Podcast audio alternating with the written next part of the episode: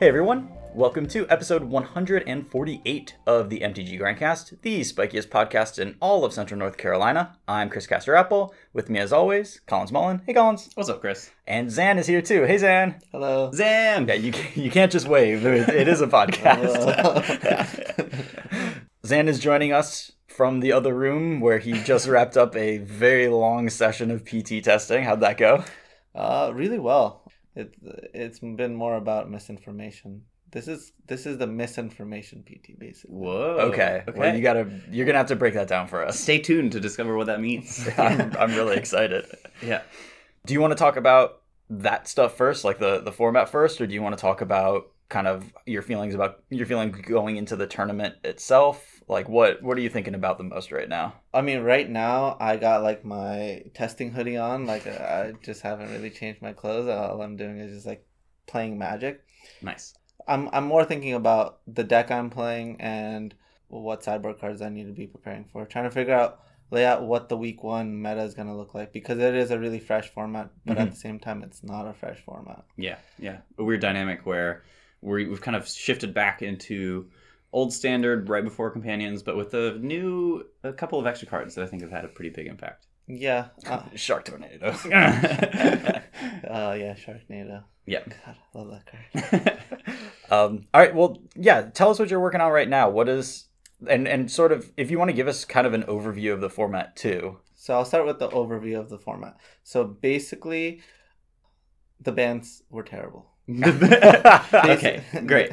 They just made us go back to a format that we're very familiar with, Mhm. where it where there was a uh like a trifecta, right? And the trifecta was Jund Cat, Reclamation, and um this very tunable band list that looks like everything that you've ever like mm-hmm. Right. like all the Ban- good band. Bant good stuff. Right. Bant mid range. and you can lean it as as much towards blue white control or as much towards a ramp deck as you want to respond to stuff with. Exactly. So we're like in that weird place. The only new card in the mix of all of these is Shark Typhoon, which helps you deal with Teferi. Because in this rock, paper, scissors, Reclamation used to just get bodied by Teferi. But that's no longer the case. So now we're in this like super weird place where they're playing a bunch of vetoes.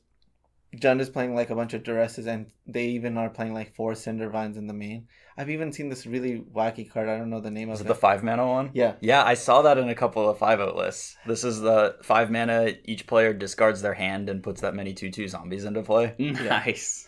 I don't know. Uh, so I I played that card a couple of times. It was very lackluster. Hmm. Uh, I thought it was gonna be amazing. I was like, it costs five. I'm just gonna play it, and then I'm gonna win because I put more stuff on my board, like Cat Oven and Mhm. um the enchantment, the two man enchantment. I cannot remember the name. Trail of Crumbs. Hmm. But yeah, it, it just wasn't powerful enough. I mean, Cit- Bolas's Citadel for one more mana just wins you the game instantaneously, right? Yeah, So you'd rather just be doing that.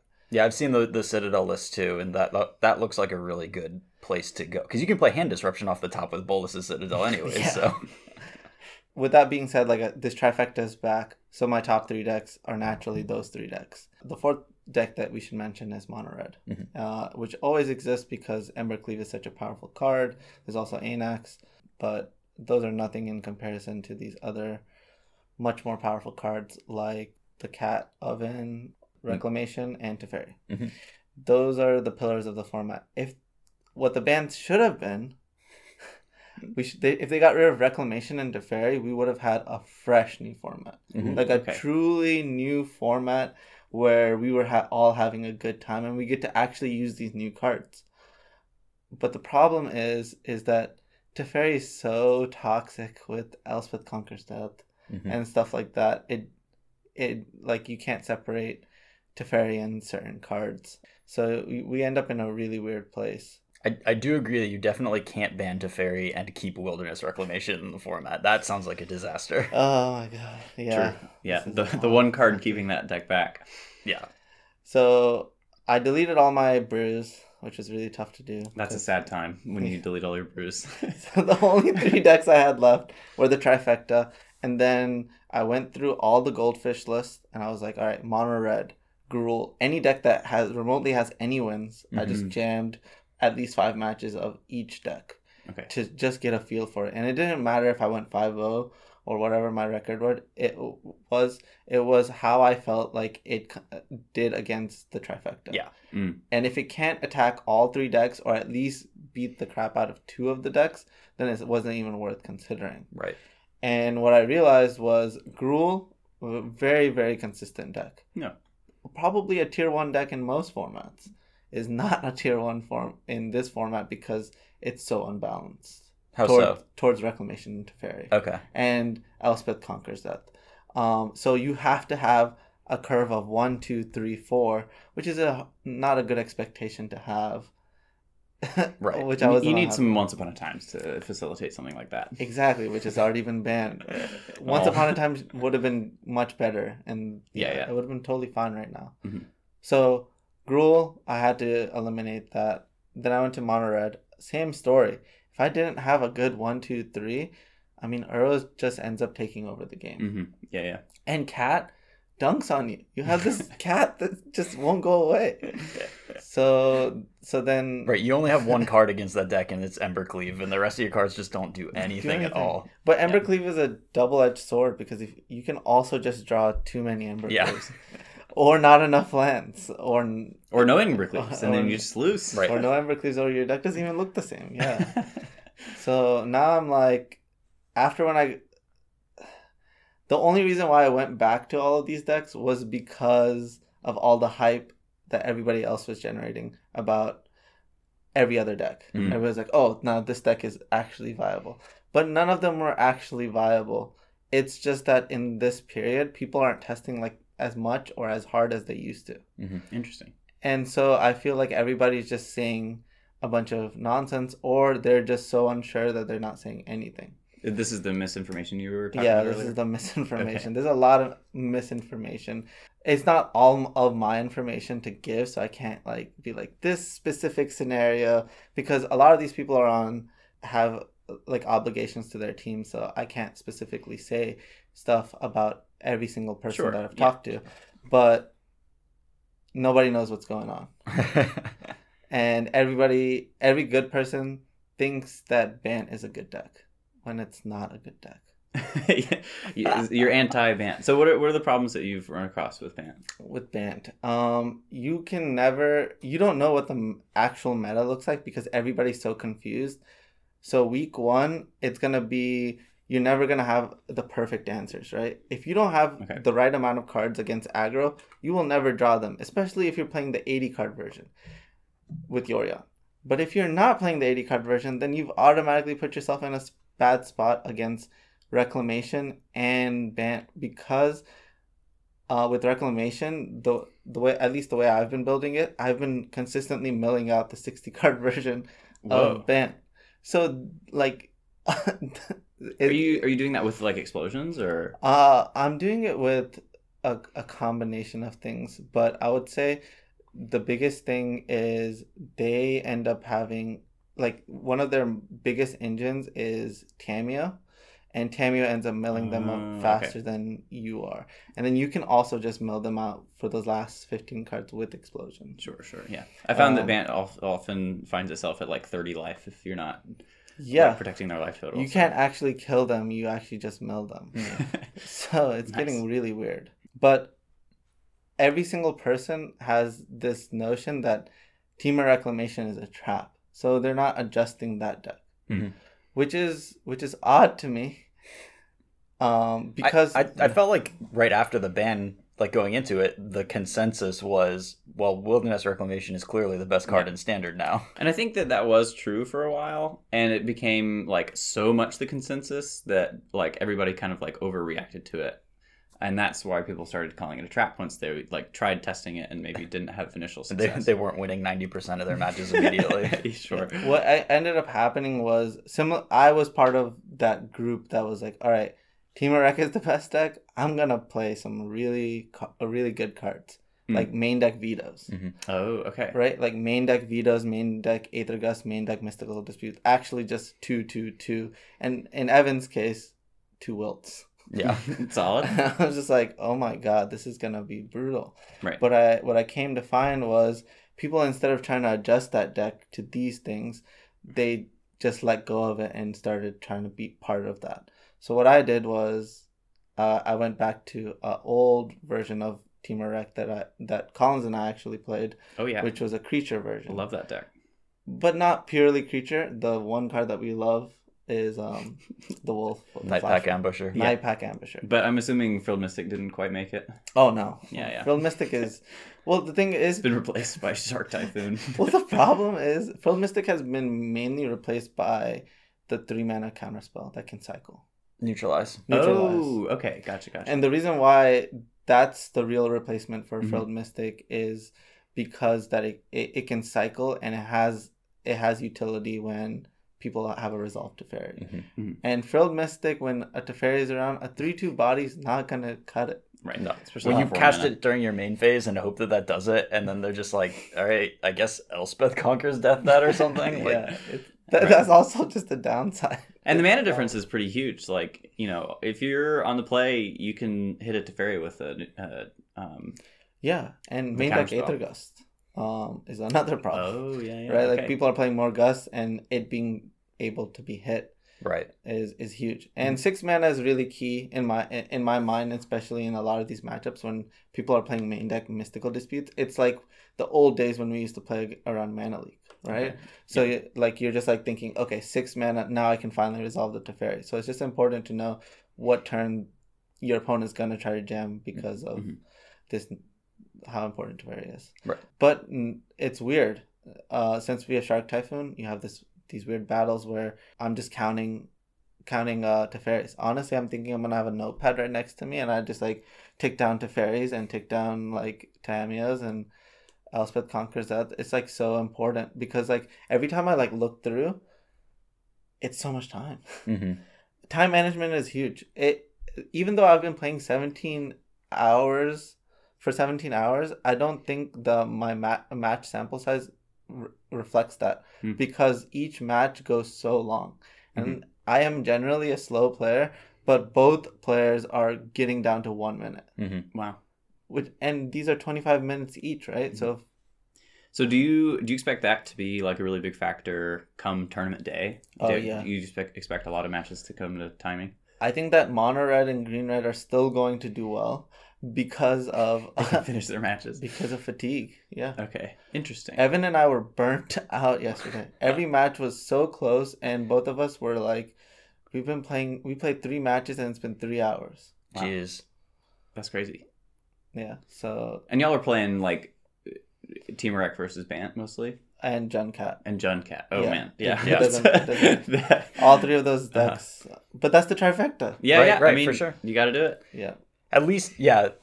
The the like spell deck versus Jund Cat, like those are still pretty long matches. Those are like the shortest ones out of all those three, because like you can sweep them and then maybe they give up eventually. But Mhm. like the other ones just take forever because it's all answers in every deck. Yeah. Yeah. One thing I do want to state is me saying a deck is bad is with a grain of salt because there are so many versions of that same deck. Mhm. Okay. like band can be categorized in other formats as maybe four to five other decks four or five different decks Mhm. Interesting. because of how many forms it can take yeah. so like there, like i have no doubt that some form of Bant is going to do well Yeah. but being able to predict that honestly you're playing the lotto or you're just a god Right, right. It sounded like your your main criticism of Bant was just like it's there's no way that you're getting like the last 20 cards. You're rolling the dice there because you don't know exactly how the meta is going to break down. and that that may be the reason why you should be thinking about playing the second week and that's the Yeah. reason why i've been having a really internal struggle because i'm generally a person when there's a fresh format wants to play week one but mm-hmm. it's it's it's really not a fresh format Sure. so i'm like should i be playing week two because then i could probably be, be considering playing bant because Mm. people will use those results and that's how you Right. target a metagame. exactly Okay. and we love doing that Oh yeah. that's our that's our whole thing. Right, right. Taking the decks that did well, then the decks that people will play to beat the decks that did well, and now you know what you have to beat. Exactly. But I like fresh formats more than Yeah. I mean, this is really Yeah. weird though, because there's a difference between a format that's fresh because a new set came out and a format that's fresh because like cards got taken out of the format. Like there's no new tools to explore. It's just kind of like retreading and seeing which of the old tools like still stand up. And it's you know, a lot of the stuff didn't actually gain anything from the ban. It's just okay, maybe now that these powerful decks are less powerful, this is good enough. But that's just not going to be true for a lot of decks. Yeah. It, could have been true, right? Like mutate is so close. Mm-hmm. It's so close. Yeah. But Teferi and Rec needed to go. Yeah. If those two cards left, we would be seeing all of these new cards seeing play. Mhm. But that was a choice that was not up to us. Like I totally this PT could have been one of the best PTs in terms of seeing these new cards Sure. in action. It was it was a choice of not wanting to ban the the cards it would take. Hmm Yeah. Can't mutate on stuff when you can bounce it with Teferi. or Elspeth conquers. Like Yeah. sometimes I'm like, all right, I can't kill this guy, and then they mutate it. I'm like, oh, Elspeth conquers. That works now. Amazing. So- Oof. well, Yeah. that's quite the dynamic for sure. So you are. Do you want to talk about what you're really leaning into now? yeah. I mean, rec, Temur Rec. It's Mm-hmm. the best deck. It's just that uh, you just have to think about every time a deck takes a pivot, can you take that deck and make another pivot? I do Mhm. think that I'm on its last pivot. Pivot, one of its last pivots, because Temur doesn't have the depth. And the only other thing I could think of is if I wanted to take Temur and make it four color, because the format became a rec format, and that would be the. So you want to add Teferi into your reclamation deck? Exactly, but the format isn't there exactly yet because these aggro decks, decks Right. are still Yeah, yeah, so yeah. prevalent. Right. It could be pretty punishing to add that extra color when you're shocking yourself like twenty percent more or whatever. Exactly. But yeah, I mean, it's it's all exciting stuff. The, the most important decision for you to do well in this tournament is should I play week one or should I play week two? Interesting. Yeah. Yeah, and it definitely sounds based on what you're talking about that like Bant might have a poor performance week one because people haven't tuned it well, but then it could have a big resurgence on week two Yeah, and come back and I mean, I, I think it's really likely that somebody who guessed right with Bant will do really, you know, a couple Okay. of people will, because if you just get it right for that tournament, Yeah. whether it's out of luck or you are just a mad genius, like, you can build it to beat basically any metagame. yeah. I mean, it, it's all about what you're willing to lose to, Mhm. and that's just like more of a mental battle. But if you're thinking, if you want to play Bant and you're like hard stuck on Bant, I'm telling you right now, just play week two, because most of us do not have the resources to figure it out. Mhm. Yeah. and I believe I don't have the resources, and I Right. know and you just tested for 17 hours. So right. and I know a lot of people too, right? Yeah, yeah, So- yeah, for sure. that's, that is strange that the, the key decision for this tournament is like a decision that you've never had to make before for any, like you, that you don't have any experience making this decision. yeah, and I Yeah. don't think many people are thinking about it honestly. It kind of reminds me of like some people talking about flying to Japan for the Japan PT when they did that like series or Yeah. whatever. But that was, you know, But there was so much other cost to that. yeah, yeah, exactly. Yeah. Right. Very, very different than just playing a different at-home tournament. I can tell you that you're in a different mental state when you fly to Japan. Like, Oh yeah, yeah, it the, the the jet lag alone will destroy you. right, right. Oh yeah, Yeah, No, you got to give yourself a couple of weeks. Yeah, you gotta like fly in and be like, all right, I'm gonna be here for like two weeks.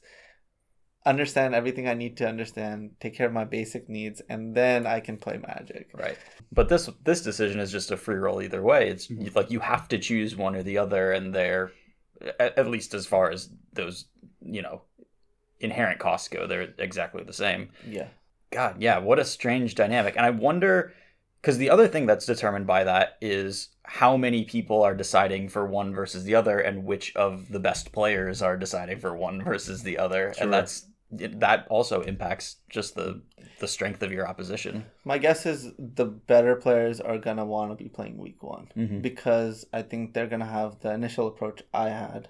Mhm. Less information is better for me, but I do think that like we're getting to a point where um, making the right play is less important to this tournament.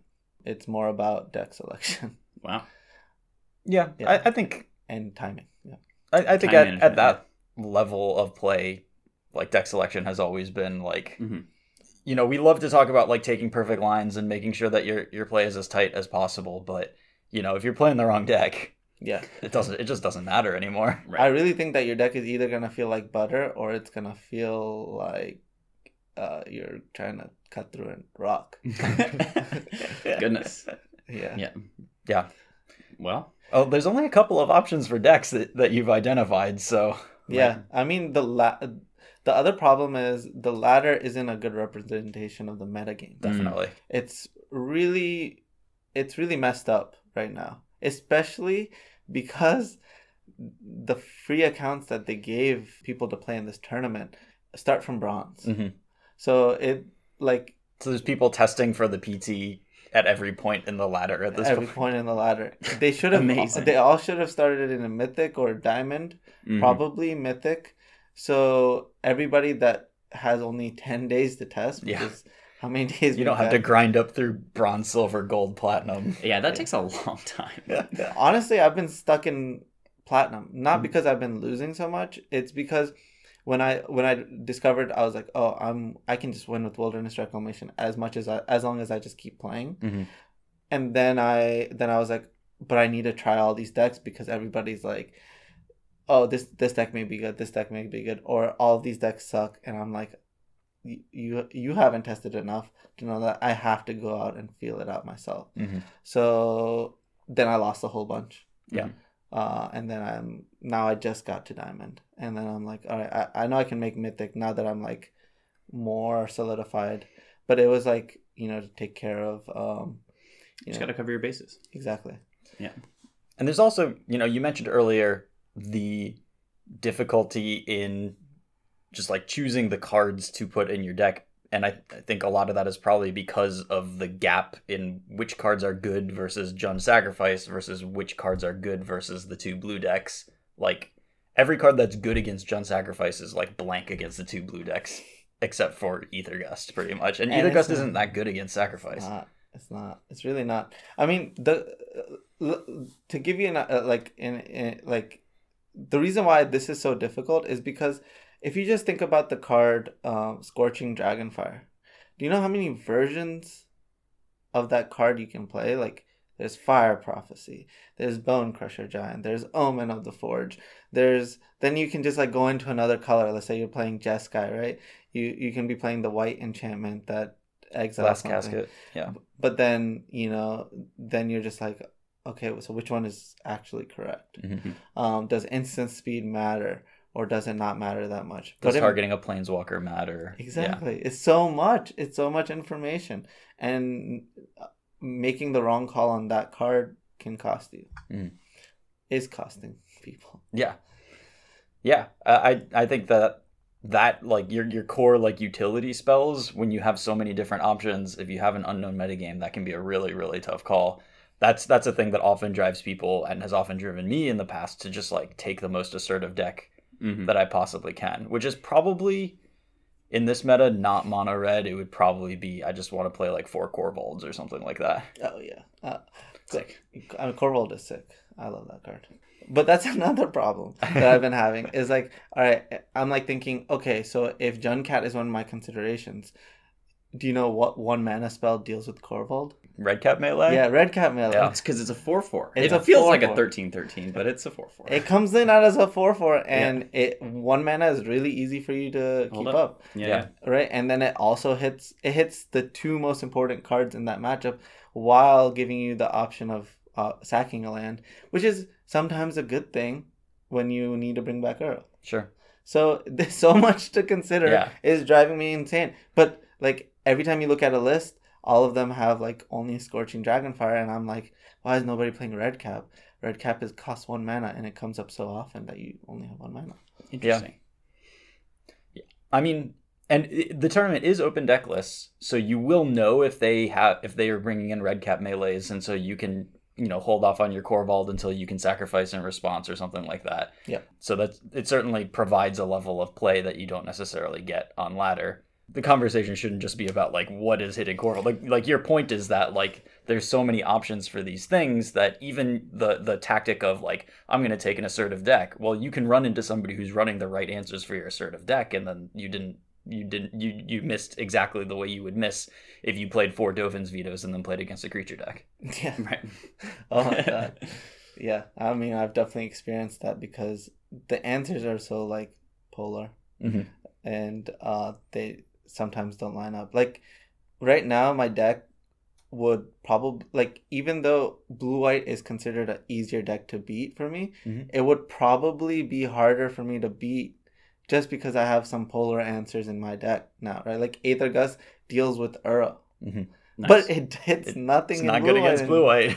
but blue white itself is just a mm, uh, uh, like if you played against a normal version of rec, blue white would struggle way more than uh, than Bant would in, Mhm. gen- in like in overall. But now that we're like okay, I need to add Aether Gust because Jund Cat and Bant are the primary ones, not blue white. So it could be possible that blue white ends up dominating and people just go like, oh yeah, blue white was the right call the whole time, but that's just impossible to know because it, it was it's all these like tiny decisions. There's a lot of options, even if you are just blue white. Like there's a lot of ways to build that as well. Like Yeah. I think Brazen Borrower is really really good. You need it to protect yourself from sharks so that you can keep Teferi in play. Uh, but like that's level level one. Like we got to change blue white and put Brazen Borrowers in there. And then after that, there's still like a ton of options. How many Aether Gusts and Mystical Disputes do we main deck? How heavy do we go on Dovin's vetoes? Like is two drop that makes a wall and wrath enough to protect me from the creature decks? Well, probably not from Jund food. Like you Yeah. need more stuff. yeah. Yeah. So I mean, hard to know. Yeah, I mean like we're going so deep as we're playing Heliod's thing Intervention? intervention. Yeah. Oh yeah, yeah, Yeah. That one's pretty good right now. The other card, Yorion, is huge, right? In the blue white deck. The being like adding the 20 cards it doesn't usually impact that many things, but one thing that it does impact a lot is counter spells. Mm-hmm. Like, Because they're so specific. yeah, and removal spells too. Counter spells and removal spells are really like both like as specific as each other right now, Mhm. right? Like, like I described, like Glass Casket versus Fire Prophecy, Dovin's Veto versus Mystical Dispute. You know, like there's they all have like very specific taglines, but they're just so powerful in the mana that they cost and Sure. how they do against specific decks. I have liked the look of the 80 card blue white decks that I've seen that have thirst for meaning in them Ooh. because that lets you go through a little faster, so it makes you a little denser on my Planeswalker, Elspeth Conquers Death Dream Trawler like package, and then also just you can toss away the counter spells and the matchups where the counter spells are bad. I like Thirst a lot too, but when you're when you're playing Thirst and you're like, I need some type of graveyard synergy, Mm-hmm. and those decks aren't getting graveyard synergy. It's so the three spot is so Yeah, it is. it's so full. The biggest problem I find in like band and blue white is not having anything in one and 2 Mm-hmm. and that's the only reason why the aggro decks get to have this like free realm, right? Right. So like, it it- like someone, I I just wish there was a tournament before this first week. That's just like something to put. Just, yeah, lists just an open or something. It Yeah, doesn't. I yeah. just want people to have like in their mind like, okay, this deck is good. Like I mean, like we got a little bit right. There was a tournament last weekend. There Uh, the MOCS. The, Oh, sure. The MOCS qualifiers. Okay, gotcha, gotcha. Yeah. No, what is it called? The showcase. Mhm, okay. Showcase qualifier. And what what are the? Did you? I'm sure you looked at those. What is it? Yeah, I mean, it said Temur Reclamation did the best. Oh, it was one of the top decks. Okay. Jund Cat did really well. Bant did really bad. It did it did similar to what I was predicting, but I but then again, like you know, if other people look at Bant, they're like, okay, people didn't build their decks right. Mhm. So I'm I'm not under uh, like I know that if if it's like built correctly, that it'll end up in the right spot. But will it be built correctly? I don't. That that tournament certainly didn't define a meta game Sure. It wasn't large enough, I guess. Yeah. No, no, I think that that is one of the things that, that we miss by not having opens and stuff is just like a, you need a couple hundred people to really like feel like we're getting close to the amount of matches that needed to get played to to learn something from a tournament. Yeah. Yeah, the community part is missing from Magic right now, right? So that's the, that's the part Mhm. that as a, as a pro like pro player, I could take advantage of what the community deems best. Yeah. and we just don't have a consensus. Right, because like nobody, like the people don't care about standard right now.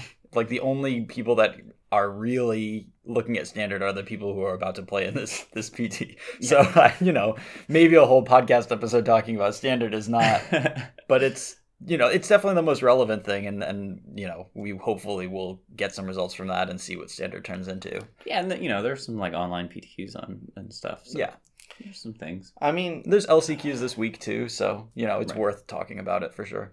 I mean, this PT is gonna define a lot of different things, right? Like how tournaments should be run. Yeah. Online tournaments should be run. True. Um, and Oh, Dylan's mentioning the the Red Bull events, uh, and that Cat and Rec did there as well, and there was some Blue White that did well. oh, blue white did well. Okay, sick. Yeah, I mean, blue white is more focused naturally Mhm. than Bant is, right? This Bant can even play like cards like Nissa and Hydroid Krasis, right? Like basically, you can really screw up your deck playing Bant because you have so many good cards that aren't good in certain metagames. Right. exactly. I heard that Hydroid Krasis is certainly one of those at the moment. Yeah, like it's, like every time I play against them, I'm like, all right, like am I bored differently? They're playing Hydroid Krasis. A lot of them are playing Hydroid Krasis. It's it's pretty funny. Yeah, I mean, I'm not surprised Blue White did well. It probably the biggest reason why Blue White did better than Bant is Brazen Borrow. They can Mhm. much more easily play two to four Brazen Borrowers, and that's like Yeah. obviously impactful right now when everybody's trying to play a bunch of Shark Typhoons. Hey, and that's a two. It really helps your curve out. You get a thing on two, and then you get to Wrath or whatever. Yeah. Nice. Can you guys imagine how busted that card would be if you could bounce your own stuff? Yeah, I mean, unreal. I thought you were gonna say if you could block with it, which also would be Oh, completely yeah. unreal. yeah, that yeah. would be that would be awesome. it was so close to just being the best at everything. but and it still is just like completely i don't know it and, and you know what it never feels like unfair Mhm. it, it's very very good but you're rarely like god brazen borrower just like why would they print that like it's a pretty reasonable card to Yeah. exist It, de- it it it definitely deserves an award for being well designed. Mhm. Like, you know, like the community should come together and be like, all right, these are the five cards from this set that we deem like such like excellence in uh in, design. magic design in magic design. yeah. We would like you to do this over again. We don't care. Do this as many times as you want. Don't do don't go past this. Right. Also, the art's beautiful in the other version too. the, the showcase one Yeah. yeah, it's a very cool It's looking so card cool. Solid. definitely honestly like adventure creatures generally are like kind of the the bright spot in standard and have been since Eldraine came out for me at least Yeah, Team Adventures, super fair deck that Mhm. makes everybody feel very satisfied with the decisions they make because they make twice the decisions with with, with the same card. Nice. I like it. Yeah, yeah, really cool stuff and none of the adventure cards like even like Bonecrusher Giant obviously powerful but it's not like backbreaking unbeatable anything like that it's like oh you know you got some card advantage you played a slightly like weirdly inefficient like it's still big for three mana but it's not a creature that would normally see play in standard i don't know Yeah, it's so fair. It makes you feel good. yeah yeah so you know continue to give a plus to the adventure creatures like A plus. Go Wizards. Mechanic that I would like to see again. It's Yes. such a specific thematic concept, though. Like Right. it's so tied into Yeah. like the storybook thing. Mm. But there's no reason that creatures in the Magic the Gathering fantasy world can't go on adventures. Yeah, send them on an other adventure. planes. That's fine. Right. I just wonder how many good designs there are. Out. I mean, it's just spell plus creature, so it can't be that. Yeah. Like, there's got to be a lot of cool ones. As long as none of them start with once upon a time. Yes. Well, right. that was its own thing. That has nothing to do with adventure creatures. I know. I just don't want that adventure to start with the same. Uh, yeah, I- yeah. yeah, that story. yes. Right. We don't want to tell stories that way. Yes. Instead, we got phasing. We did, and we are going to talk about some of these spoiled cards when we're done talking about standard for today. yeah. Uh, yeah. We gotta talk about phasing. That that stuff is hilarious. Oh my goodness.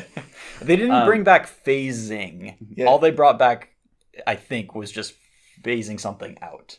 Yeah. So you're never going to cast like you know, here's my three mana six six that I have to wait several turns to attack with because it has phasing. right. Oh my goodness. I also like the the fact that they're using the word mill. Yeah. I Okay. mean, Very in powerful stuff. Nice. Um, I I I learned magic in such a weird way. It was very isolated, and by my like uh, I'm just gonna repeat the same thing uh, by myself. Yeah, yeah. and that when I started playing Magic with actual people, it was mill was one of those words that I felt was like, like, not inclusive, you know, Sure. in, in a weird way. People are starting to talk gibberish at me, and I Right. don't know what it means. It, it's slang that you're not introduced to if you weren't playing with like you know fourth edition millstones and unsleeved decks when you were a kid or something like that. Yeah, it was just like part of like the presence of Magic. You're like, oh crap, I I didn't realize this was called mill. It doesn't say that on any card. Yeah. But it's so like we need a short term for puts the top X cards of their library into their grave. Like what a mouthful that is. And and so we always say mill because you never want to say that. Yeah. Like it takes so long. So it, it is really nice to have it as a term within Yeah. the game. Yeah. No, I really appreciate stuff like that because you know, I mean, our game will die if you don't continue to get new players who, and even though like, I just want that intimidating magic factor to go away. yeah. yeah, yeah. No, I feel that. definitely sure. and it's hard though because like you know this conversation that we've been having like for somebody who just picked up a deck a couple of weeks ago like that would all just be in code still you know Right. so there's like no matter what you do like there's just levels of conversation that are inaccessible until you've reached a certain point in your magic experience Mhm. Yeah, I felt that feeling again this past weekend yeah uh, when we uh, opened the Gloomhaven box. oh, Oh, yeah right. yeah Yeah. of course everything is just a, a mystery until you sort of like Yeah. start getting You through really it got to cipher through it. I, I feel good about it afterwards, though. You know, it's just like it only took one session. I feel like I can yeah I can No, figure sure. most of it out. Yeah, we were we were coming up with plans and like backstabbing each other a little bit, and yeah, yeah, Oh my goodness. put just putting things together. It's Just- really fun. just Gloomhaven things. The next day, as I was driving to work, I was like thinking about my scoundrel and like like stuff that I could pull off with it, and like how I wanted to upgrade going forward and stuff. So All right. you know, I, it's definitely definitely got in my head a little bit. So That's no, good. for sure. I can just clearly imagine making a, a clone of myself. Nice. That's awesome. Somebody in the chat asked, uh, any opinions on Temur Adventures in the present metagame? Zan, I'll, I'll defer to you, but my feeling is I've never beaten a resolved Mayhem Devil with Temur Adventures, so Hmm. it seems kind of like a no go to me. No, I completely agree with you. Um, I played that deck for like two hours, and I was like, "Why am I doing this?" Hmm. The format's still way too powerful for it. Yeah, interesting. Yeah. Yeah, Reclamation is hard too for, for Temur Adventures, so Yeah, that's like. go over the top. I wish like Temur Adventures is basically the approach Wizards should have taken. They should have like looked at a deck like that and been like, "Look how fair and fun and interactive this deck makes Magic seem." If this deck is playable, we've done our job right. Mhm. And the fact that it's so wildly unplayable Something's wrong. means something is wrong. Yeah. So, yeah, again.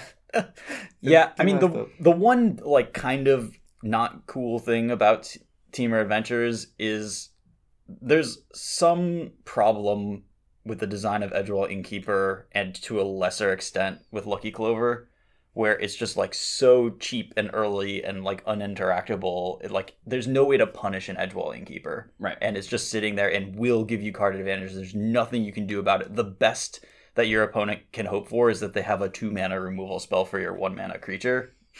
Well, uh, well, let's just say I would be so much happier to be trying to deal with Edgewall Innkeeper. Right. Than than playing these like I know you have Teferi, I can't do anything. We have to sit around until like we can battle it like these just Yeah. like drawn out sweats. There is a one mana that's red black uh, hybrid for one mana.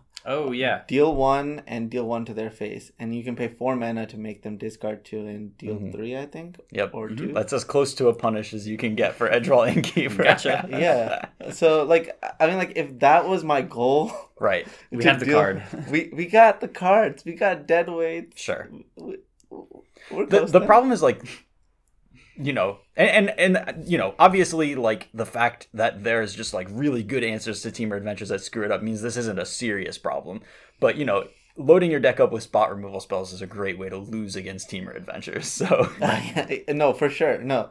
But like, I just wish that was the problem. right I it's solvable in a way that like is a fun interactive magic Like, Yeah. yeah I mean, those are like giving us problems that can be dealt with with the tools that you provide us hmm is the part of magic that I find so enjoyable. You feel like a detective, and when you uncover the case, you're rewarded by winning a tournament, hmm hmm right?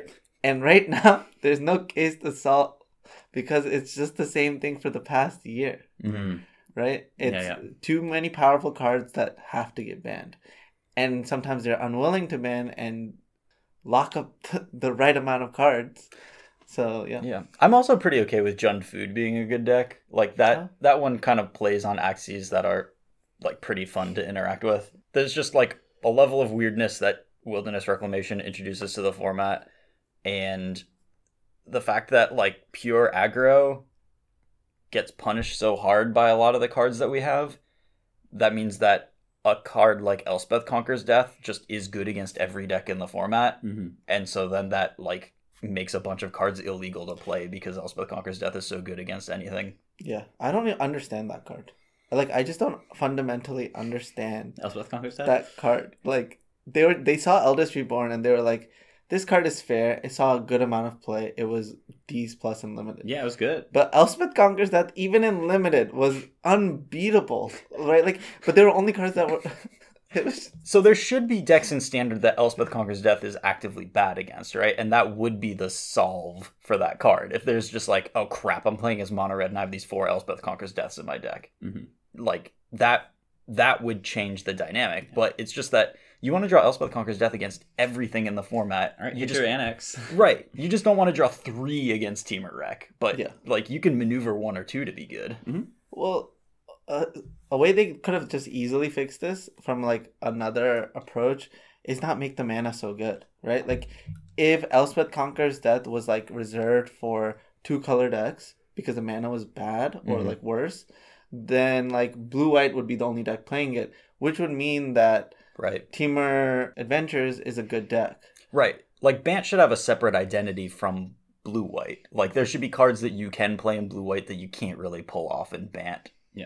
Yeah. But Yeah. that's just not how it is. Why can you play this green green blue value monster in your Elspeth Conquers Death Teferi deck? Yeah, we got green green blue blue, white white. Like we we can play Narset on 3 if we want to play that card. Like it's just too much. It's too easy. It's If- too easy. If Elspeth Conquers Death was triple white, do you think that would have solved the problem? no, or is there quadruple- mana- or it needed to be Quad, quad, yeah. white. One and four white, Elspeth Conquers Death. Seems like a f- pretty good card. It would see s- a cr- still a crap ton of play, and it would be reserved for one specific deck. Ooh, Devotion would love that. Yes, it would. the Pioneer. So we need worse mana and we need better mana, right? We need more lands for aggressive decks that are not as good in, you know, decks casting five mana spell five mana plus spells. Like the the imbalance between we have as many dual lands as you could possibly want, but only if you're fine skipping a turn or two in the beginning of the game, like really hurts. Like I've never missed fast lands like this much. It just feels like Yeah. God, we just need something like that. I mean, just to give you a perspective on how powerful the format is, rampaging Ferocidon. We just take that card and put it in the standard format with the red land that you can sack for four mana. yeah. Oh yeah, then Mono Red's great. Uh, it's still, it's still, No, yeah, it it might still not be might that be the fourth best deck. Yeah, yeah, you're right. it's ridiculous. I mean, Ferocidon only got banned because they were like, we want to, because they wanted token strategies to be playable. None of those are playable in this, like, that didn't like help. that Shadow of the. Sky expansion explosion metagame, anyways. So, It just made that format all Temur energy. Every all we were doing, uh, Collins and I were testing so hard for that invitational. yeah. I And what was that. the result? played played Temur Energy? We all just played different versions of Temur Energy. yeah, yeah. I played Yuya's version with uh, Scarab Oh, with God. the Scarab God, I remember that. well, and to be clear, that was before the the Ferocidon ban, but that was like, yeah, the the token deck didn't was Oh, yeah, supposed to was. like beat energy, but just kind of nothing beat energy. So. Right. There was only one person who could win with that deck. with the token deck. Yep, his name was Zach Kiihne. Oh, Za- oh yeah, yeah. He's the only person. He never like it wasn't just that he like won with it. He couldn't lose with it. yeah, I mean, he made crazy. the Mythic Invitational with that deck. Mm-hmm. And uh, in a terrible format for it. I don't know how. wasn't I don't know. Oh yeah, and I, he definitely explained to me many times about how Goblin Chainwhirler was not good against that deck. it was just like, well, you know, Zach, you beat it every time, and you're the only one that I ever see beat it. So I was in a hangout with them many times for many hours, and I was like, there must be something Zach is doing that I'm not doing. Mhm. And he, it was just like straightforward play after straightforward play. Every time I'm like, Zach, you're dead. He goes, flowers, whatever, kill you for exacts. I'm like, bro, uh, the only difference between me and you in that scenario was that I can't draw the flowers. so I don't I get Uh. what I'm missing. yeah, I, I had a similar moment. I think at an invitational when I just like walked over to watch one of his games. I was like, Zach, I can't believe you're playing green white. And then he just has 26 power on, in play on turn four. And I'm like, okay, I guess like this makes sense. I've never done that with green white, but Oh man. Goodness. So that's standard, I guess. Yeah, and and old standard too. Yeah, yeah, we covered a lot of really old standards. just then. Um, yeah, so you're you're leaning towards Rec with Nightpack Ambusher right now. That seems to be the best way to attack stuff. Yep. Uh, And and if you want a sideboard guide for it, you know where to go. I'm not gonna say anything more. You, you know, it's all right. Everybody knows. Everybody knows where to go for that. It's the Lotus Box Patreon. yeah. Should we spend some time talking about some spoilers? yeah, spoil me. Uh, let's let's do it. Spoil me, daddy. Um, that's the new. That's gonna be our new segment name on the podcast for Yeah. when we do spoilers. We're gonna we're gonna have to like record like a you know a pre-recorded sound intro for that, and then stick that in when we transition to the must- spoiler I, section. I request I request CCR do it. Great. Um, I do want to mention, and people have brought this up on Twitter, and I agree completely. It is very awkward having a set that's like full of reprints on Mm. Arena, and in particular, like having a cycle of rare dual lands that's already in standard. Everybody already owns twenty of these, and then you can just open them, and you don't get wild card progression. Like they don't get, like it doesn't count you as ha- owning them already. You just open four more temples of whatever. Right. Yeah. Not great. So that is pretty awkward, and it would be really nice if they could look into fixing that because you know multiple more copies, especially with the same art, like it just really hurts to open. in Yeah, Arena. wha- it, It's hard enough to to grind out uh, wild cards, anyways. Yeah. Like, you know, what does it cost them to get new art? I mean, that's probably one of the like more in-depth parts of the process. But it could have been like an online thing, right? I mean, I think it's mostly just that like I once I have my four temples of abandon, like I don't want any more on mm. Arena. No, of course. I, I really like just don't, and I would like for them to not be opened in future packs. Right. So like, you know, I'm not gonna open very much of this core set. I'm just gonna craft the cards that I need, and then, you know, actually open packs of the set after that. Probably, you know, it, Yeah. it just yeah. isn't efficient to open packs at all. What really hurts is when you are like opening like 20 packs and you have majority of the set and it's just giving you like half the gems back. Mm-hmm. That hurts me like just lighting half your money on fire. I was like, all right, so you're just gonna show me like, yeah, exactly, lighting my, my stuff on fire. Yeah. Yeah, definitely. That's yeah, I'm I'm trying to get into a, a decent holding pattern where I mostly get packs from playing limited and then whenever any set comes out, I have enough wild cards that I can play the new decks that I want to try out and then play limited to like build up wild cards for the next set basically. Is kind of the place that I'm trying to get to, but it's not super sustainable and I still definitely end up spending gems to get fewer gems. right. Anyways, spoilers. Yeah. First up, we have a card that is unplayable in a world of Elspeth Conquers Death. So we've got Elder Gargaroth, three green green, for a 6 6 Vigilance Reach Trample. Whenever it attacks or blocks, choose one, create a 3 3 green beast creature token, you gain 3 life, draw a card. It's amazing how much text is on this card, how gigantic it is and like unbeatable it looks, and then how poorly it like compares to Uro and how bad it is in an Elspeth Conquers Death metagame. Yeah, this card's horrible. right? I mean, the card is like in a vacuum, pretty good. Right. It's a five mana six six. It's got a lot of text on it. Whenever it attacks or blocks, it does something. Like all those are like traditionally Yeah. pretty good, but it's just not. It's just gonna get bounced by Teferi or killed by Elspeth Conquers Death. Yep. I mean, honestly, this card makes no sense to me because, first of all, all, all the answers are so good against it in constructed, and then limited is just one of those cards that just makes you feel bad that your opponent pulled it. Two, Oh yeah. it's it's just like playing against Uro all over again, except for it's easier to cast than Uro in limited. Mm-hmm. Yeah. It will see some amount of play in standard. Like if at some point there are any green decks without blue, like it's obviously very good against onboard creature decks. If you cast cultivate into this against like mono red, like they're in a lot of trouble. Yeah. So like it will see some play, but like it it looks so pushed and it feels like an example of power creep, but it's gonna see like pretty limited play, it feels like. Yeah, it's definitely a good sideboard card. Yeah. Yeah.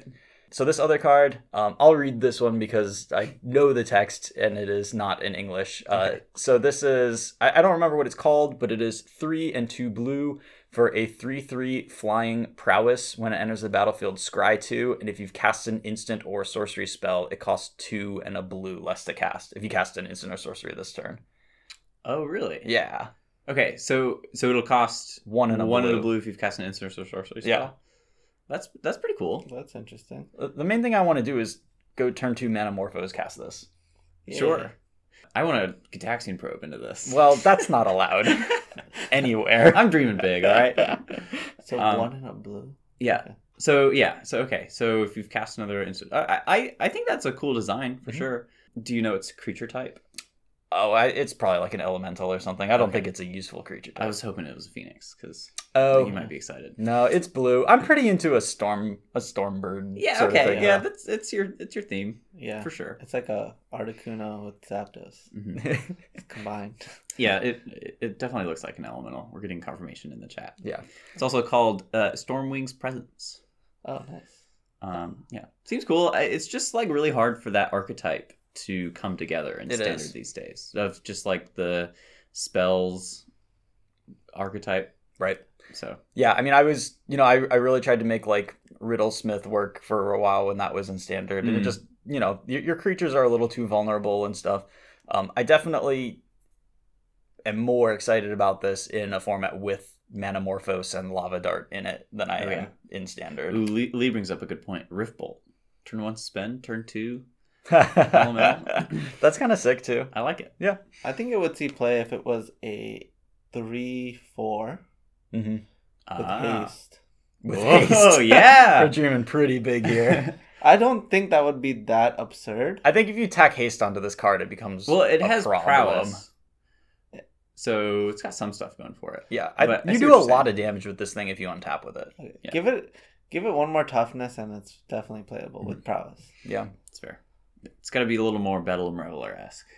Yeah, though I mean like Bolt is like so huge right now and like the re like I would want like if you had this plus four phoenixes, like these Mm. and, and maybe thing in the ice, Sure. some, some number, you could probably get together uh blue red phoenix again. But the problem is mono red prowess is so Yeah. huge still. It's just like a free card to bolt, right? But if it was a three four, it would make things so interesting because you would need to pa- pair it with lava dart, which isn't impossible to do, and it's pretty fair, right? Mm-hmm. Yeah. Yeah. I can behind that. yeah. I definitely am not like confident that this goes anywhere, but there's like some. It's like pretty big, and if you untap with this, it does a lot of damage, and it has flying. So Right. but yeah, it, it to like even even the like discounted cost. Like if you're paying a mana for a spell to enable it, then that's still pretty expensive, and you know two is very different from one. And as we've seen from the prowess decks, like the best prowess creatures just cost the least amount, and it doesn't matter what their body is because you're making them huge regardless. So Yeah. Yeah. Um, we are getting a cultivate reprint. So It's pretty solid. I think that's pretty. Cultivate has been good in pretty much every standard it's been legal in. We have a lot of good five mana spells. There's going to be spots for it probably. Mm-hmm. Yeah, it's definitely gonna see play in Uro decks. It obviously depends. Like the ramp strategy is so bad right now. I mean, it's definitely gonna see play. There's probably gonna be like a green blue Ugin deck. Sure. Yeah, the fact that we're getting Ugin the Spirit Dragon back, which we can might as well mention. Spoilers. Like- yeah, my bad. Uh, was double. No, no, no. No, no, no. Like this is just what we're talking about for yeah. sure. Um, and the, like that's a big part of Cultivate's value is Cultivate gets you closer to an eight mana spell than most cards that you can cast. So Yeah, I mean, I can totally imagine that deck being like Arboreal, Arboreal Grazer, Cultivate, Growth Spiral, Burrow. I do think Cultivate is better once Growth Spiral rotates out, probably Yeah, yeah. just because it's not competing with these bonkers ramp spells. Yeah, when Growth Spiral was first printed, I was was told it was like the most broken card yeah. ever. I made everybody play every single Growth Spiral. I mean, it's pretty. It's pretty broken. You were. I think you were right for the most part. well, I mean, like the conditions weren't exactly right at that moment, but Sure. they became right Yeah. over time because it's just that such a difficult card to evaluate in terms of how many lands you're supposed to play. Mm-hmm. But we soon discovered it was just worth playing more lands to play Yeah. broken. Yeah. Yeah. the standard land counts have risen and risen and risen. So Somebody is asking. Somebody is saying. I, I think that Ugin won't say you play in standard because of Elspeth Conquers Death, but I don't think that that's true That's at not all. True, because Ugin has such a high impact when it enters the battlefield that even though you, if you Elspeth conquers Death, that I mean, the thing is, it could just be a Bant shell, right? Right. Like it could just be Bant ramp, right? Why why wouldn't you want to play Teferi in your Bant, uh, in your ramp deck in order to resolve these big spells? right, right. So I, I mean, like I can totally see it. I can already see it right now. Like it's just a big Bant deck, Mhm. and I mean, yeah, I mean, especially now that we're going up to Ugin. yeah, I mean, Nissa the more works lands we can get, the better. Yeah. Nissa- two for ones. Nissa works super perfectly. Mhm. Like it doesn't exile the lands, correct? No, Nissa makes the lands green, right? Well- so Ugin will exile, We'll exile the the land. lands. So we'll exile the lands, but it, that doesn't matter. You have cultivate. Yeah, yeah, I, and I like you know Ugin just is so powerful in these mid range matchups, and it you know it solves the whole Nissa problem, which very few cards do. Uh, not that Nissa is you know breaking down doors right now, but It will. you know It will. definitely has that ability. Yeah, Yeah, we're gonna be wanting it to get banned. We just need something to pair well with Nissa, Mm-hmm. just like Te- Teferi's gotten Elspeth conquers Death, and it's just totally possible the deck will just be like all playing. It'll just be like Teferi, Uro, Elspeth conquers Death, Ugin, and Nissa hmm as your payoffs, and everything else is ramp Right. right. and lands. Yep. I can get behind it. Um, we have a new planeswalker here in Teferi, Master of Time. Two, two blue for a three loyalty Teferi. It, you may activate loyalty abilities of Teferi, Master of Time on any player's turn anytime you could cast an instant. Plus one is draw a card, then discard a card. Minus three, target creature you don't control phases out. And minus ten is take two turn two extra turns after this one. So when you phase something out, it basically you just treat it like it's not there until the beginning of its controller's next turn. So it doesn't die to wrath effects or anything. Uh, it doesn't that doesn't trigger like leaves play or comes into play abilities. Right. It's a little strange, but mostly intuitive. You just nothing does anything to it. Yeah, Yeah, Teferi is an interesting one. It feels like they've finally printed a not amazing Teferi. Like, all the other Teferis that they've printed have been like you know phenomenal, uh, especially the you know like the Teferis we've been playing with recently in Standard. This one is fine, I would say. Like pretty underwhelming in my mind. yeah. It'll probably see some play after some amount of rotation, Mhm. but um, I honestly think that this card could have had flash. Oh, Nissa doesn't make the lands green. The lands are colorless. I don't know why I thought she made the lands green. Beautiful. So you do keep your lands when you Ugin. That's pretty unreal. Okay. Well, it's about to give. then she doesn't clean up other. It doesn't clean up other Nissas, but it lets you get whatever and keep your lands and just kill them. Right. I mean, it's not gonna feel good. No. yeah. I mean, turn six Ugin is gonna be like so easy. Yeah, uh, yeah. Anytime you, I mean, obviously, anytime you untapped with Nissa in the past, it's always been very, very good. Mhm. But definitely with that as an option, it's even scarier. That's way scarier even than a big Hydroid Krasis on a lot of boards. Yeah. So yeah. Yep. Yeah, I mean, and if we're cultivating and urowing, you know, it's not unrealistic that it's like a turn five again.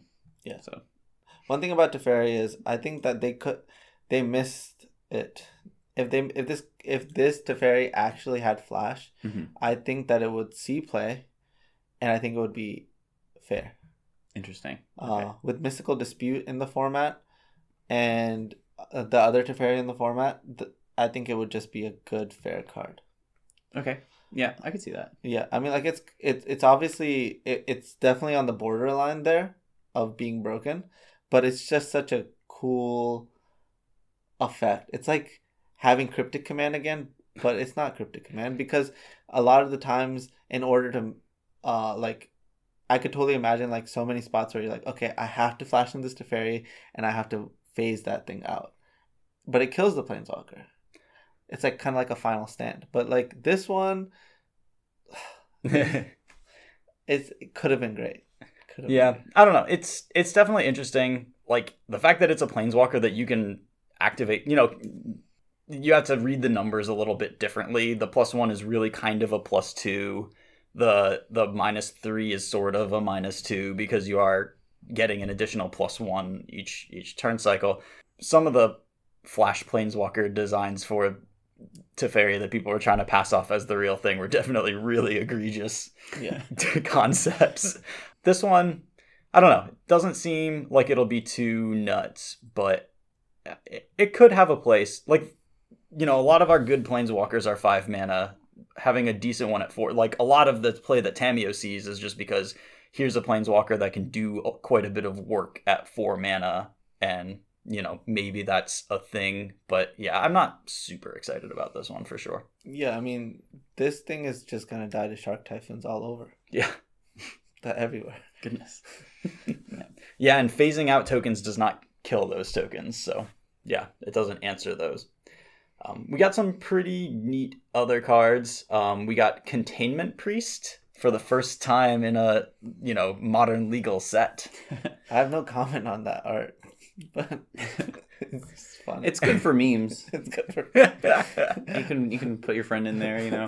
it's like a D. It's just like a messy D sphere. I saw some people putting Sodek in there. Love it. yeah, yeah. What so in terms of its applications though in like standard, what Well, humans never have to run Graft Grafdigger's Cage anymore okay.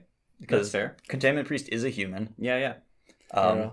I guess you said standard, so Well, I mean all of the formats that it's now in, but Yeah. but not before. right. Yeah. So I think primarily, you know, having this in modern is is pretty huge. Just as a creature that really does hate dredge out pretty well. Mhm.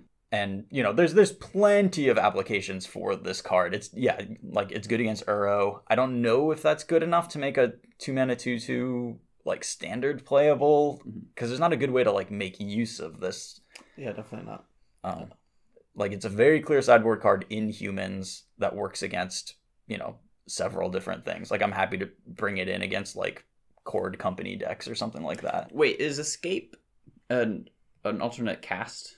Oh, It will- it'll work yeah, it, against- it does not work against Uro, right? Oh, it doesn't. Yeah, Because I, I, don't think, think, I it think does. Escape is just a, an alternate way of casting a card, but you're still Right, casting it. you are so- still casting it, and Containment Priest text is not Grafdigger Cage text. It, it doesn't it, like you can still cast cards from your graveyards. That just makes me sad. no, not not sad. sad. It just makes me like, what are you doing? well, But uh, Containment Priest. It's for it's for modern. yeah, it's it's. I think it is mostly for modern. I know, but they should Yeah. have just been like uh, Containment Priest Part Two, the Mhm. one that deals with. the, These the other one that deals with Uro. Oh, sure, sure, right, right. Well, no, no, no. They they want to continue pushing Uro, so they're gonna get the Uro players to be able to put Containment Priest in their deck and not have any downside. Like I don't, I don't know. Is there like someone that's like Simic has sucked for too long? We're gonna either Oh, have clearly, Oko, Yeah, clearly yeah. that is a thing that happened at some point. and they're like Oko and Uro. One of them will survive. We Yeah. will see which one. you know? well, uh, neither one of them will survive the eventual bannings. yeah, I don't think Containment Priest does a lot in standard, but it certainly has, you know, a fair number of applications in modern. Probably not that much in Pioneer until things change quite a bit in that format. If Yeah. prized amalgam decks become good in Pioneer, then certainly Containment Priest becomes a thing. So I really am interested in this card. This is Llanowar Visionary. Yeah. Two and a green for a 2 2 elf druid. When it enters the battlefield, draw a card and has tap, add a green. It kind It's of, just a merger of my two favorite elves. yeah, just visionary plus Llanowar elves. Elvish Llanowar- Visionary and uh and and Yeah. none else. There yeah, you go. and then they just stuck them together in the name. Like, yeah. I mean, it would have been a little better if it cost one green green, but you know, it's fine. Well, because then it's just a. but then it's hard to cast. well, okay, yeah, not better in like the better card, Right, Better right. in like the In the gluing two my, cards my together. mental image of what this card represents. Right, right. It basically just needs to have the perfect mana so you can play it in the band deck. Oh, right. I forgot. God. Yeah. Sorry. Sorry. yeah, yeah. No, you're right. Um, Um, yeah, I mean, this card is pretty sweet, and uh, like, I wouldn't be surprised. Like, your three mana ramp spell has to like do something else, and Mhm. I think that this certainly qualifies as like you know you get to draw a card. That's, Yeah. that's fantastic. And it has a body. It has two toughness. It's yeah, it's great. it's too good. Yeah, I mean, compare this thing to like, you know, the Civic Wayfinder that I can't remember the name of because we didn't play it at all. The one that gets gates too. Like this is just so much better than that card. This- Cultivate and this card, yeah, it's crazy. yeah. If you're trying to like do something on two and then go three 5 Mhm. like these are perfect cards for that. Right. Especially if you're like going farther and like having Ugin eventually on your chain. Like these are really good cards for that. Yeah, I mean the other thing you could be considering from all of this is like, oh, should I be playing Yorion? Mm. Mm, that's true. It's just a good card in a Yorion deck. Yeah, like that band deck that I'm just continuing to put pieces. Yeah, yeah, yeah. nice. I mean, in a, in a number of ways, this compares well or invites comparisons to Rogue Refiner, just a three mana Ooh. body that draws a card and does a Mhm. thing. Yeah. You know, it's it's fairly different in that it's ramping you rather than you know giving you this kind of like additional benefit that doesn't matter if it dies or whatever. But you know, they're both very good with a Glory Bringer type of card Oh, for sure. for different reasons, but yeah, yeah. I mean, this one is specifically good with Nissa, which is borderline. irresponsible to do. yes. So, so, so, and it's so free. You know, this card really reminds me of Growth Spiral, and I think it's better than Rogue Refiner. The, the cost on this Mhm. card is nothing. Although, you know, flashback to Rogue Refiner, it was the beginning of the end for one blue green. Yeah, I mean, it's hard to like two energy like was very close to a card, right. and it, Just it draw was two. pretty pretty unreal how that card worked. Mhm. You know, a lot of games you you were like, man, I wonder how I get out of this. I guess the only way is if I go Rogue Refiner into X, and then you, if you when you did that, you just win these like unwinnable games. Right. Rogue Refiner into Chandra. GG. Three power is a lot different than two, especially if people are making like three three lands and stuff. Yeah. but and it, it kills them a lot less quickly if you know if it's just the last thing around. when you got into Rogue Refiner hits and then like it didn't take very long for a Glory Bringer to kill them. That was like one of the things that made team like Temur Energy was a very aggressive deck that people didn't always realize was as aggressive as it was. Yeah. I mean, But you had to go like pretty far to make two energies, two energy into a card. But one power as compared to making a mana, mhm. that's like what? To me, that that basically gives it the third card. Yeah. No, for sure. I can get behind that. right, you're getting a very real thing on the table Yeah, in in that it can make mana mana. source. Yeah. yeah. It's also great. about what format it's in, right? And this is a format that's going to have Ugin, um, Nissa, and even if it doesn't have Ugin and Nissa, there's also some broken Viviens um, that are not seeing any play. Yeah. For yeah. no reason. The the well for For- we for know the play, reasons. The reasons are, you know, Elspeth conquers death is one of the biggest ones. Yeah, Yeah. true. Um, and that's that's one of the things that like makes the three five plan kind of awkward. But you're probably also an Elspeth conquers death deck if Yeah. you're doing that. You're so. everything deck. Nice. So, yeah, cool cards. Um, definitely interested to see what else comes out of M21. Um, hopefully not too many rare reprints that we already have on Arena. Fingers crossed. Yeah. yeah. Um, but yeah, I mean, it seems like a pretty cool set, and uh, I'm excited for like if they are willing to reprint Ugin, I'm excited to see what else they're willing to reprint. I'm a little nervous about Ugin. Bittersweet about Ugin because it's just not a fun card to play against. Yeah, just like so many mid-rangey, like especially green mirrors, just Mhm. end up revolving entirely around that card. Yeah. I honestly think they, they could have reprinted Jace the Mind Sculptor, and it would look fun. It would just be a funny card. It would just be fine. I No, I'm, de- I'm, I'm dead serious. Wow. At least it dies to Elspeth Conquers Death, which Yeah, there like go. there was nothing that you could just respond to a Jace the Mind Sculptor with on an empty board. Yeah, I mean, it just dies so easily. The new Bloodbraid Elf is just Nissa. I guess there was right, there was Bloodbraid Elf. That that was the main thing. But if they had a blocker or something, right. well, Bloodbraid Elf rotated out, and that's when Jace really took over. right, Mm. right. Yeah, yeah. And it had Stoneforge accompanying it.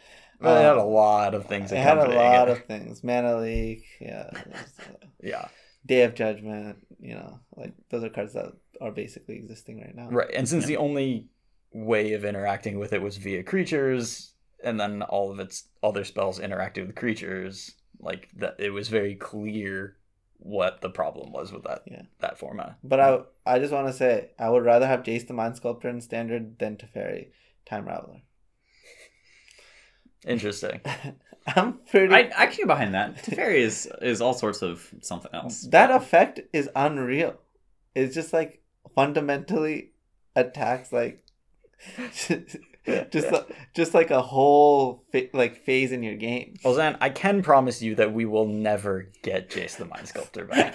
that much I can I can guarantee one thousand. But as a litmus test, but a, as a litmus test to to like see how yeah, right. bad You're just giving an format is. example of how like how nuts these like four and five mana. Bloodbraid Elf would look like a joke.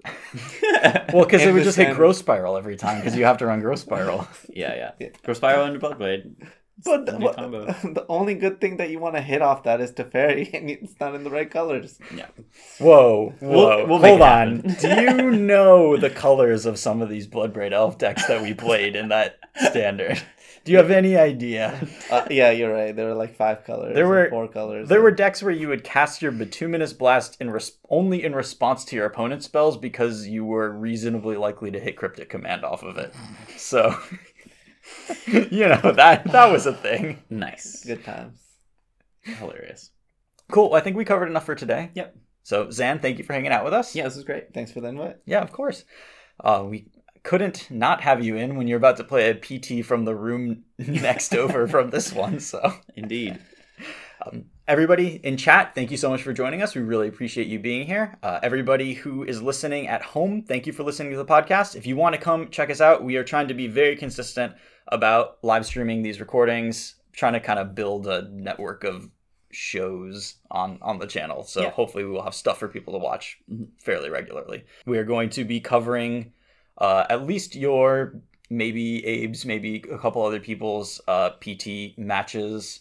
Hopefully this weekend, but if you really for your tournament life need to switch it to the next weekend, then we can do that. But That would But be fine. Yeah, I mean, we- we should probably all have a dis. We need to have a lot of discussions to Right. figure it out, um, because it's like really tough. Honestly, like this this PT is like you can't look back at another PT and be like, okay, this is the PT I need to look at to understand what my decision tree should look like. This Mhm. one is like so irregular. Mhm. But also, we have a hangout tomorrow where Collins and CCR are, all, are also going to be hanging out, which is going to be on this channel, right? Yes, hopefully this plus. episode will be up in time for that advertisement to mean anything. but uh, Wednesdays. Um, oh yeah, my bad. yeah. I didn't think about that. yeah, it's That's fine. okay. It's totally fine. Uh, Wednesdays, uh, that hangout happens. Tuesdays, we record live. That's all on twitch.tv slash Team Box. So again, thanks for hanging out. If you want to become a patron, head over to patreon.com slash MTG Grindcast. Uh, if you want to find us on Twitter, I'm tweeting from at CCR underscore Grindcast. These guys are also on Twitter. At Collins Mullen. And at zansyed Thanks a lot, and have a great week. Peace.